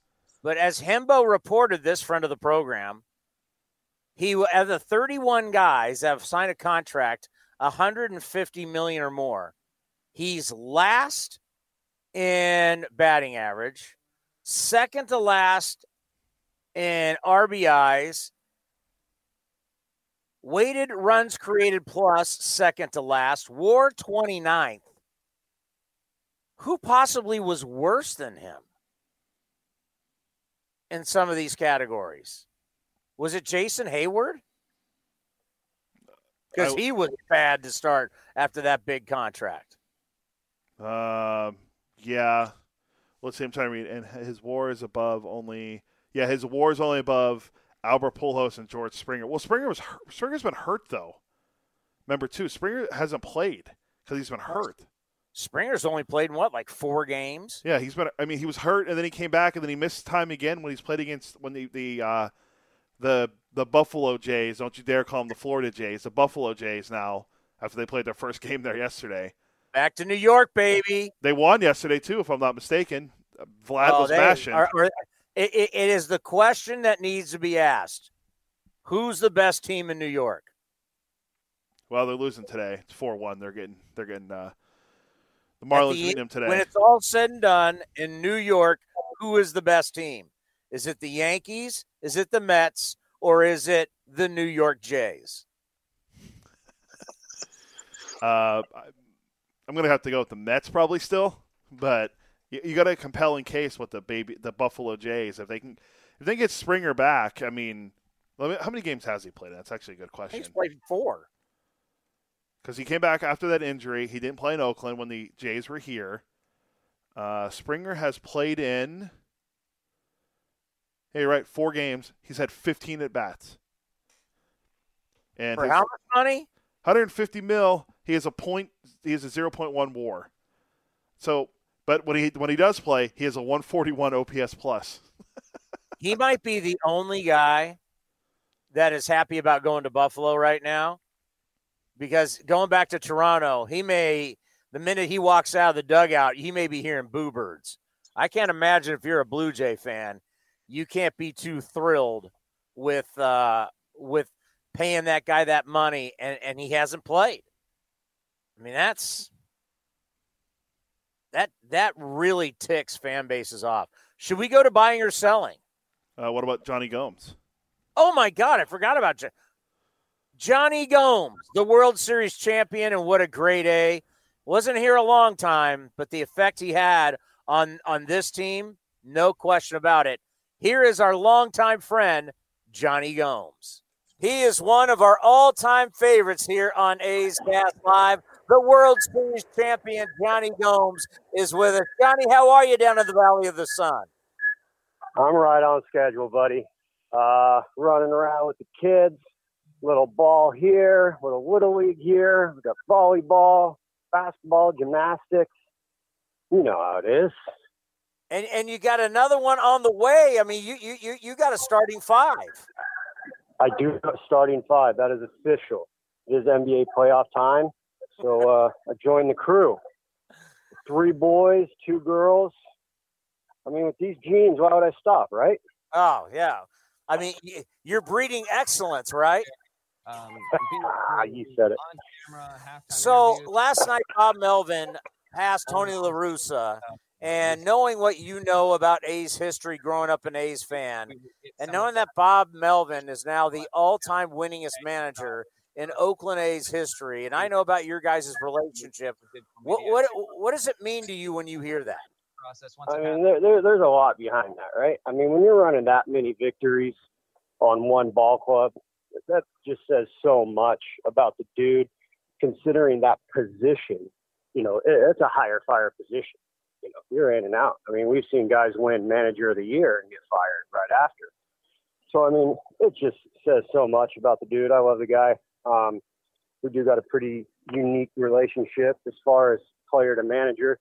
I think we got a little tighter, but um, yeah, I know he would love to have that ring, you know, more than anything. And it seems like he's getting closer and closer every year, but we've got to give Bob one of those for sure. You know, when I think about everything that he's had to deal with, you know, a lot of people go, oh, look at the success of Tony La Russa, three World Series, won a World Series. I also go, you got to remember, the guy at one point had the highest payroll in baseball. He had three M V Ps. He had two Cy Young Awards. He had three Rookies of the Year and was always in the top five in payroll. You know, it's all stuff Bob Melvin has never had. Just talk about his situation and always having obstacles, but always a- able to overcome them. It's absolutely mind-boggling, to tell you the truth. I mean, from what you just mentioned, I mean, just compare if this was like NASCAR, right? I mean, he's out there in a Ford Focus just winning races. Like, it doesn't make any sense. You know, I was talking about the, the Royals team that we had, and I go, it's just such a well-oiled machine. Like, we had the starting nine every single day just mapped out. You know, Hosmer, Salvi, Moustakis. Like, everyone knew where they were playing. There wasn't a lot of juggling. You know, it's tough to do that. But, I mean, Bob, I mean, this guy's running six to seven platoons a season. It's unbelievable. It's keep everyone on the same page. Keep them all fighting for you. Keep everyone happy. Control the clubhouse. I mean, it just goes on and on. This guy's unbelievable. you know, I'll never forget when we got back from Japan and you were my first interview on opening day, the actual real opening day. And you said, we're going to the playoffs. And everybody's like, what? What the hell's he talking about? And you think about two thousand twelve and just the change day to day of the amount of people that came in and out of the clubhouse that contributed. The fact that you guys won it on the very last day, it's truly one of the wildest seasons, got to be, of your career. Absolutely. I mean, it's still, I, I hold that season so high from everything that I've accomplished in this game and seen and witnessed. And I mean, I don't know if that could ever happen again. You talk about being in first place for four innings of a one hundred sixty-two game season, uh, and then going all the way to game five, where, you know, that got a little hairy there. I mean, it was something I'll never forget is when the Detroit Tigers tipped their hats to us after they clinched. Like, what? Like, they they realized that they just witnessed, like, a, a, a movie. I mean, it was uh, it was unbelievable. The roster flip. There's probably about five full-blown line changes in our roster throughout the season, uh, going down the stretch with five rookie starters. Um, man, magical year. And it just shows, too, how important, you know, winning the whole thing is. Because if you don't win the whole thing, the season almost gets, you know, erased. But, man, that season was something else. I'll never forget, that's for sure. Yeah, you start the season in Japan, and your opening starters are Brandon McCarthy and Bartolo Colon. And by you get to the postseason, it's now Jared Parker and Tommy Malone. I mean, it's crazy. Yeah, I mean, it was unbelievable. They made me jump on a flight for fifteen hours to face King Felix, and then fly, fly back fifteen hours and face him again. Um, yeah, tough way to start your season, but yeah, I mean, it was, you know, the Brandon Inges, you know, and then all those young A's that really, you know, made a name for themselves the following season. Uh, Josh Donaldson was born, you know, people forget about uh, Graham Balfour and Travis Blackley, the Aussies. It was, uh, man, it was awesome. And the fact that you were the leader of the bunch, there was no question about it. So many guys looked to you as the guy that was the veteran that's been there and done that. What was it like being a leader of that group and at sometimes having to corral that group? I mean, let it be known, I mean, it was like herding cats at times. But, um, you know, finding, you know, what you got to do in the beginning is just really find, you know, what the heartbeat of the team and what makes them uh, tick. And with that being said, you know, no one was going to arbitration. There wasn't too many free agents. So it wasn't like money generated. Like, everyone just wanted to have fun. And, you know, Bob Melvin just let us be, you know, who we needed to be. Uh, I mean, just on and on. There's so much action. You know, when I think about a manager being great, there's no question it's about communication. Talk about the communication that Bob has with his players on a day-to-day basis. And you know that he actually cares about you as people. Yeah, I mean, you know, there's there's a lot of things you can describe about Bob Melvin, but um, you know, the one thing that sticks out to me is that you were never ambushed. Nothing ever happened that was unexpected, and would it be known that is extremely rare in our game. Doors always open, no surprises, um, and yeah, the communication was, you know, it, it it was beautiful. And playing for managers, you know, there's not too many actually where you literally learn more stuff than just baseball from the guy. And I mean, just a stand-up gentleman, so smart, the way he treated us, the way he treated the fans, the way he treated his coworkers, his staff. He's a blueprint of a good man. I remember when you came back and I asked Bob, I said, if there's anybody on this ball club do you see as manager material, he said you. Have you thought about actually thinking, I mean, have you thought about trying to be a manager someday in the big leagues? Um, so it's funny that, like, a lot of these guys are kind of handed that job, um, which, you know, is what it is. But what I want to do is I want to go back to step one and, and really put the time in and learn, you know, everything I could. So that's what I've been doing is I've been player development for Arizona Diamondbacks, learning the farm system, learning how the whole thing works. And um, if the time comes, the time comes. But I just definitely want to pack my resume as much as possible before I uh, threw my name in the hat. you know, how how great is it that these kids are back playing? Because it just broke my heart uh, seeing all these minor league guys, you know, their dream taken away from them and not given that opportunity to play because of COVID nineteen. I'm just so happy so many are back, and, and I feel bad for the ones that their career's over. Yeah, there's that, that totally sucked. I'll tell you what, you know, really bothered me was, you know, there's a lot of kids that fortunately got a chance to play in the big leagues last year when under nor- normal circumstances they probably might not have made it, but they did make it, and playing in the big leagues is awesome, and their family wasn't able to go and attend. Uh, I could not even imagine. I could just picture my mom ripping through the gates, getting in to try to watch me play. Um, and I'm, I'm super glad it's over, and I'm glad I wasn't a part of it as a player. That would have sucked. So when when you when you go, and I mean, I know you haven't been around the players for a while, but how, how different are, are the players now from when you first broke in with the Rays? Uh, yeah, man. I mean, it's a lot different. Um, it, it is a lot different, and I think it has to do with how they're groomed, you know, with uh, all this travel ball and stuff. Um, you know, there's the little things that I think are lost in translation of playing so many games when you're just trying to go four for four versus trying to win the game. So with that being said, you know, I mean, it's crazy in the minor leagues. It's just like a dying breed when you talk about a gamer. It's like, oh, it's that the gamer. You don't say that as much as you used to anymore. But tell you what, man, they're really good, really fast. I mean, it's not common to be twenty years old in the big league sitting right in the middle of the lineup or being an ace. Kids are good. Yeah. Hey, Johnny, we missed you. It's great to hear your voice. Uh, congrats on everything and, and the family and the new baby coming. Be well, be safe, and let's talk soon. You got it, buddy. Keep me on the loop. The great Johnny Gomes. That's my guy. I've always liked that guy. He's special, man. He's a winner, and he's a leader. There is no question about it. How much time we got left? Uh, about like twelve minutes. Oh. Yeah. Well, that's right, because Seattle's a seven ten start. Yeah. I'm so used to six forty starts that I'm like, are we over? Yeah. I The seven ten starts are different because then we actually have like a full, like, well, not full, but almost like a two-hour, we have about a two-hour show, which we haven't done in forever.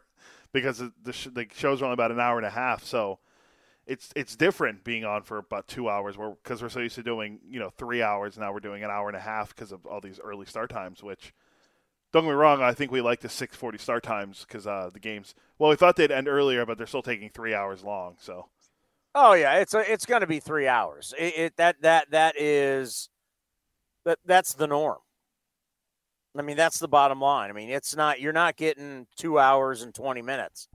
I mean, that's not, not with this club, not, not in the American League West, which, by the way, the A's, I mean, they're eleven and nine against the East, holding their own. They've dominated the Central at nine and one, but they're just terrible in division. I don't care about the early start. They're still nine. They're still nine and thirteen in division. That's brutal. And interleague play, they're three and two, which they'll start up again. Can't wait to watch our pitchers hit. Oh man, Cole Irvin in the box. Boy, I'd pay a lot of money for that. Well, apparently, according to Matt Kawahara of the of the Chronicle, he apparently put one into the seats in batting practice during uh during yesterday's safe. Uh, I almost said Safeco. T-Mobile. So I don't know. Maybe he's gonna plant one at uh, at Coors. I, I'm gonna say I'm gonna uh, I'm gonna say no. Uh, remember when we were talking about the um, uh, the prop bets that they were doing on M L B Network yesterday? Uh, we both hit on the uh, over five and a half strikeouts for uh, uh, Chris Bassett. So there's that. Even though he didn't pitch very long in the game, um, he did get the five and a half strikeouts.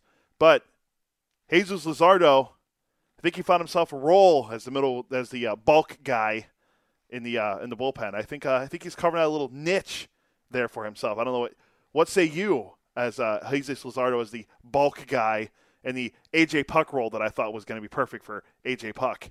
What say you, Mad Dog Chris Russo? Yeah. Uh, I think he looks fabulous.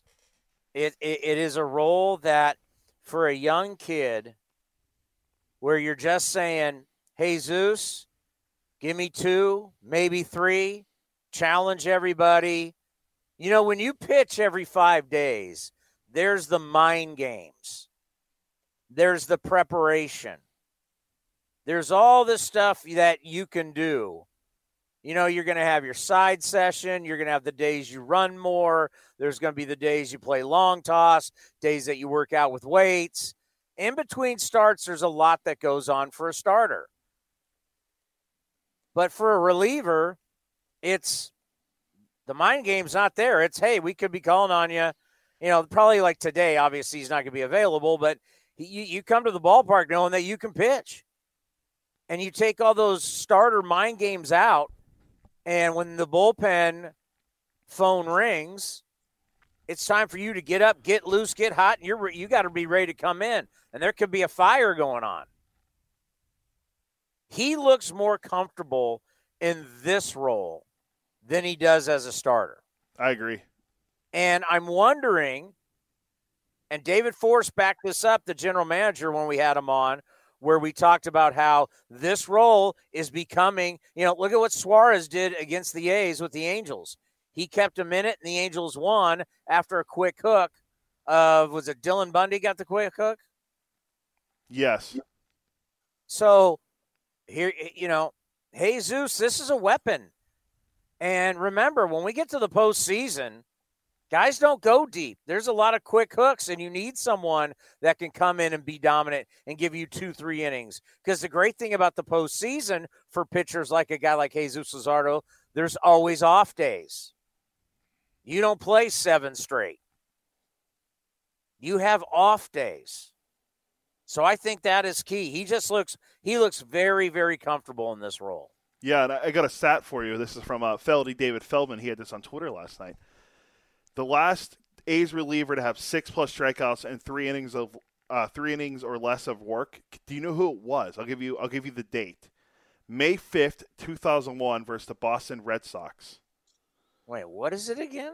The last A's reliever to have six or more strikeouts and three innings or less. It was on May fifth, two thousand one, because Luzardo had six strikeouts and three innings. Trying to think, two thousand one. Billy Taylor. No, I'll give you a clue. I'll give you another clue. He's a big, uh, he's a big Moneyball guy. Oh, well, um, if it wasn't for him, Moneyball, the A's would have never won twenty in a row. The uh, side armor. That'd be uh, Chad Bradford. He struck out yeah. six and two and two thirds against the Boston Red Sox. If it wasn't for Chad Bradford, the A's bullpen would have never have done what they did in the twenty-game winning streak. Forget Billy Koch being as good as he was that year. The A's bullpen would have been nothing without Chad Bradford. Hey, let me tell you something. They did not win because of Miguel Tejada. Let's just put that out. You know, Miguel Tejada was the M V P. That's not why they won. I read Moneyball. It's Scott Hatterberg. I, I was talking to members of Dina's family when I was in L A over the weekend. And they're asking me about, like, you know, the A's and uh, the, the, they were t- someone brought up Moneyball, the movie, and they're asking me about it. And I was like, read the book, or just, you know, just do some research on the two thousand two team. Um, they didn't win just because of Scott Hatterberg. They had the two thousand two A L M V P. They had the two thousand two A L Cy Young Award winner. Uh, they had a pretty good team around them. They had two other pitchers on their starting rotation that were also really good, and they also had a really good bullpen besides Chad Bradford. Uh, their closer appeared in eighty-four games that year. Uh, they had a lot of guys around them that were good besides Scott Hatterberg and David Justice. Old man Justice? Yeah, I heard George Steinbrenner's willing to eat half his salary. Nah. Great. He's, great. He's cheap. Sounds like an Oakland A already. where, where, where are you going with this, Billy? Nah, Yankees are paying half your salary. To play against them. Uh, I, I, I have that, that saved somewhere, but I forgot. I think I forgot to drop it into our, our folder of Moneyball drops. But that's still one of the greatest one of the greatest um, mic drop moments in a movie is when he says that to him. But um, yeah, it, just going back to look at that, like because people, I think I think the one of the best parts of that too is, like, I think Dina had to explain to one of her friends that the movie really happened, because she, like, someone was like, she said to someone, she's like, yeah, really, it's really unfortunate what happens at the end of the movie when they don't win. And, the, and one of her friends was like, wait, what? They they don't win the World Series? And her being an Angels fan, her friends were like, yeah, you're you're friends with an Angels fan. What you, they won the World Series that year. And she's like, oh yeah, I had no idea. Yeah. Did so, she not see the movie? Uh, apparently not. So I guess, I don't know. It's a weird thing. But I explained that money how Moneyball worked to people over the weekend. So that was fun. I said, read the book. Or just do general research on the two thousand two Oakland A's. His girlfriend's a six. What does that mean? He's got no confidence. I'm just saying. His girlfriend is a six at best. I'm just saying. Whoops, wrong one. Not an ugly girlfriend. What's that mean? Ugly girlfriend means no confidence. He throws the club head at the ball, and when he connects, it he... drives it, it pops off the bat. You can hear it all over the ballpark. Uh, these, creep, these creepy old men checking out high school kids' girlfriends. The, the I still think my favorite scene from that movie, it, it's still uh, from that scouting scene, is, is when Billy just says, "Can he hit?" Then he goes, "If he's a good hitter, why why doesn't he hit good?" if you give if you give him four hundred major league at bats, he's gonna he's gonna hit.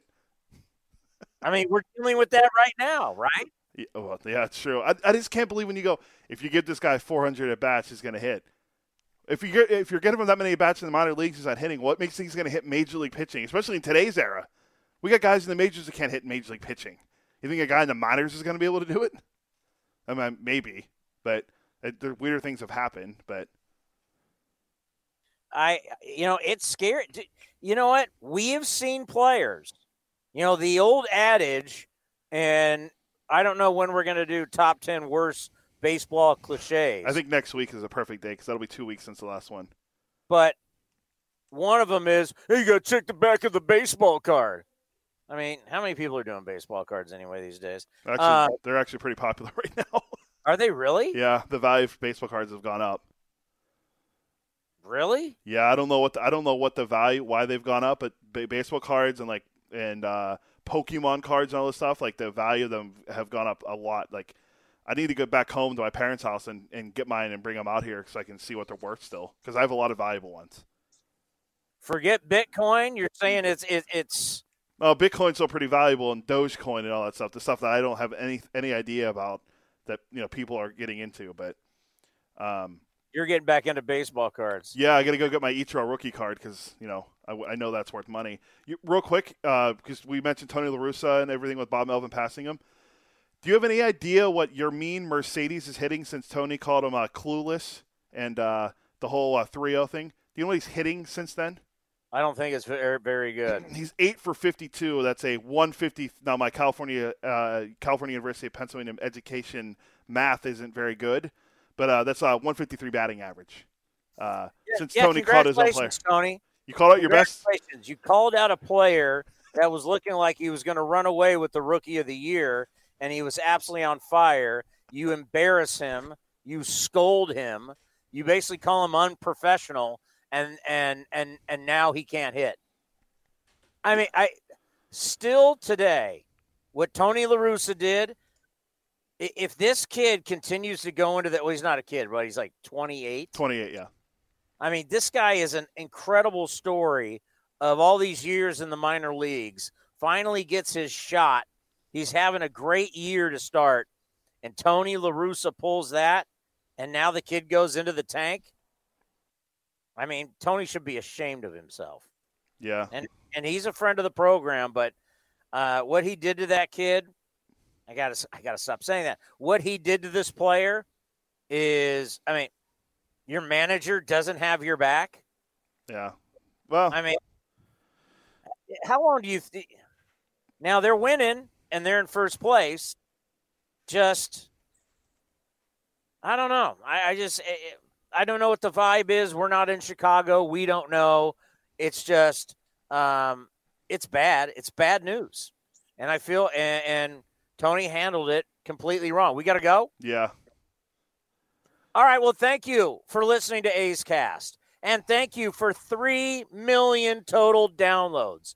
This is the number one podcast in Major League Baseball. A's Cast Live is just a small percentage of everything we do on A's Cast. We started with zero, we're at three million, and we can't thank you enough. What are we playing next? Uh, we're going to do Community Spotlight with Vince Catronio before Ace Total Access. Thank you, everybody. This has been a presentation of the Oakland Athletics.